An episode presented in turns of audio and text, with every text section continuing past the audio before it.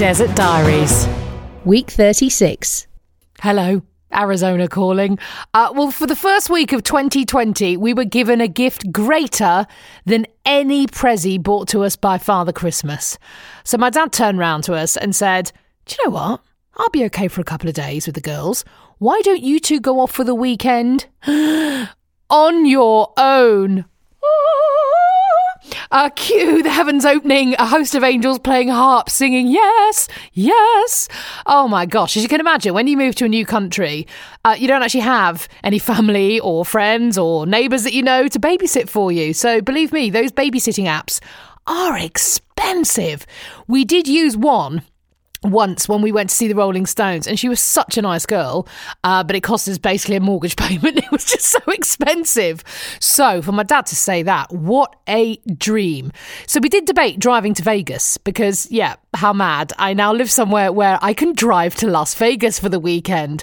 But then we looked at the hotel prices in Las Vegas, even for the least party-tastic weekend of the year. I mean, the first weekend in January. Who goes mad on that weekend? Anyway, looking at those prices, we decided not to go to Vegas just yet, but to go to Prescott. Now, Prescott is a place where we'd heard a lot about really good place to go hiking, good place to go and eat, uh, to shop.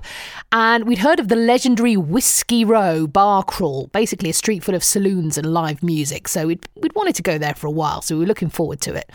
Now, it's about an hour and three quarters from Phoenix. It's a much higher elevation, so it wasn't long before our ears started popping and we waved goodbye to the cacti and ended up in pine forests. I just still find it completely extraordinary that in a space of sort of half an hour, you can completely change the landscape you're in. It's just like you are in a completely different country. It's incredible. I mean, you go from vast, barren desert landscapes to lush green forests. Just what? Anyway, Prescott was in fact the very first capital of Arizona, big kind of pioneer town, who handed over now, of course, to Phoenix. And it's home to the world's oldest rodeo now. Do you remember your homework? I'm sure you've been paying attention, but you'll remember that we did last year visit Payson, which is home of the world's oldest continuing rodeo. Very important word in there because Prescott, actually, even though it's been going longer, they took some time off in World War II. Now, Prescott is also the Shrewsbury Shrewsbury of Arizona, um, because there's an age old debate about how you say the name. Is it Prescott or is it Prescott? I mean, to me, there's not a whole lot of difference. In fact, there was a little magazine in the hotel we stayed in that had a whole article about it and was trying to go back through the pioneer times and then the native people and when it got named. And, uh, what was the conclusion? Oh, no one really knows. Mm, that was not a waste of 600 words. Anyway, on the first day, we hiked around Lynx Lake, half of which was frozen solid. It's amazing.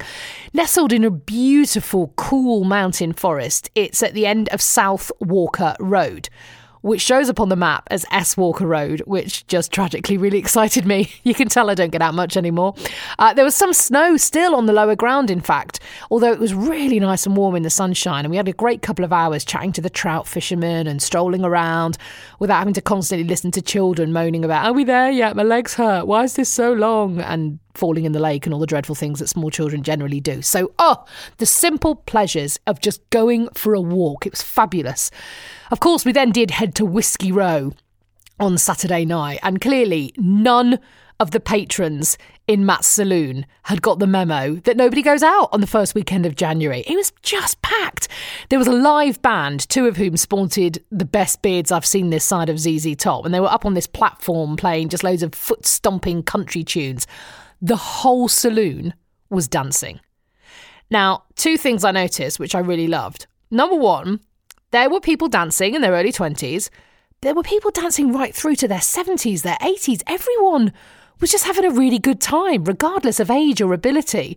A few beers were being drunk, but it was just a really celebratory atmosphere. The dancing was also really good.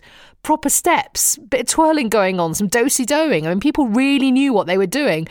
And what was ace is you would see couples just pop in off the street and stay for a couple of tunes while they danced away and then go again.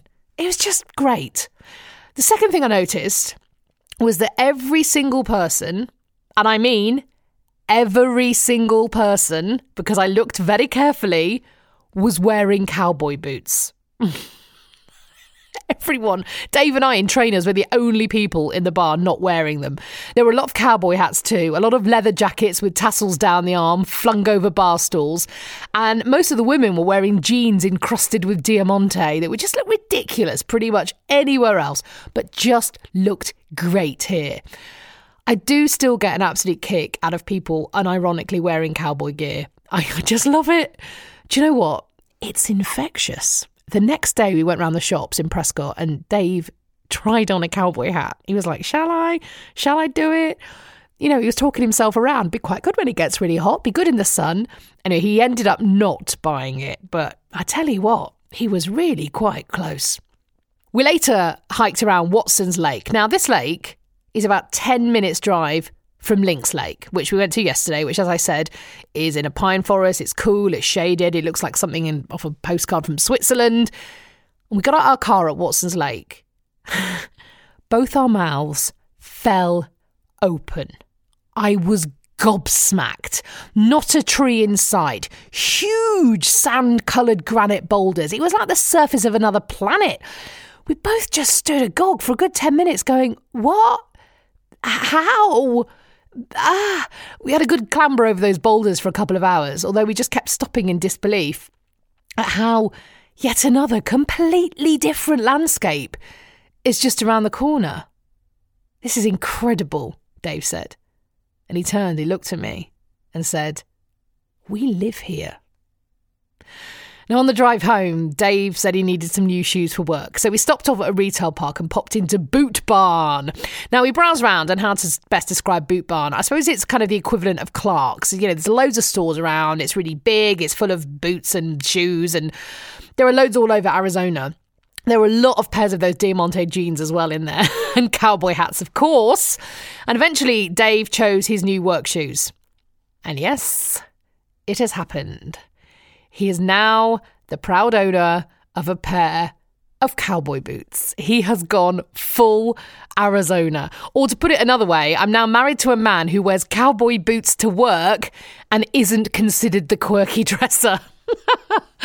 and between you and me, I did have my eye on a pair of women's boots covered in Swaros. I just need to save my pennies up. They were pretty. I could go and get a good stomp on down at Matt's saloon wearing those. I'll see you in the desert.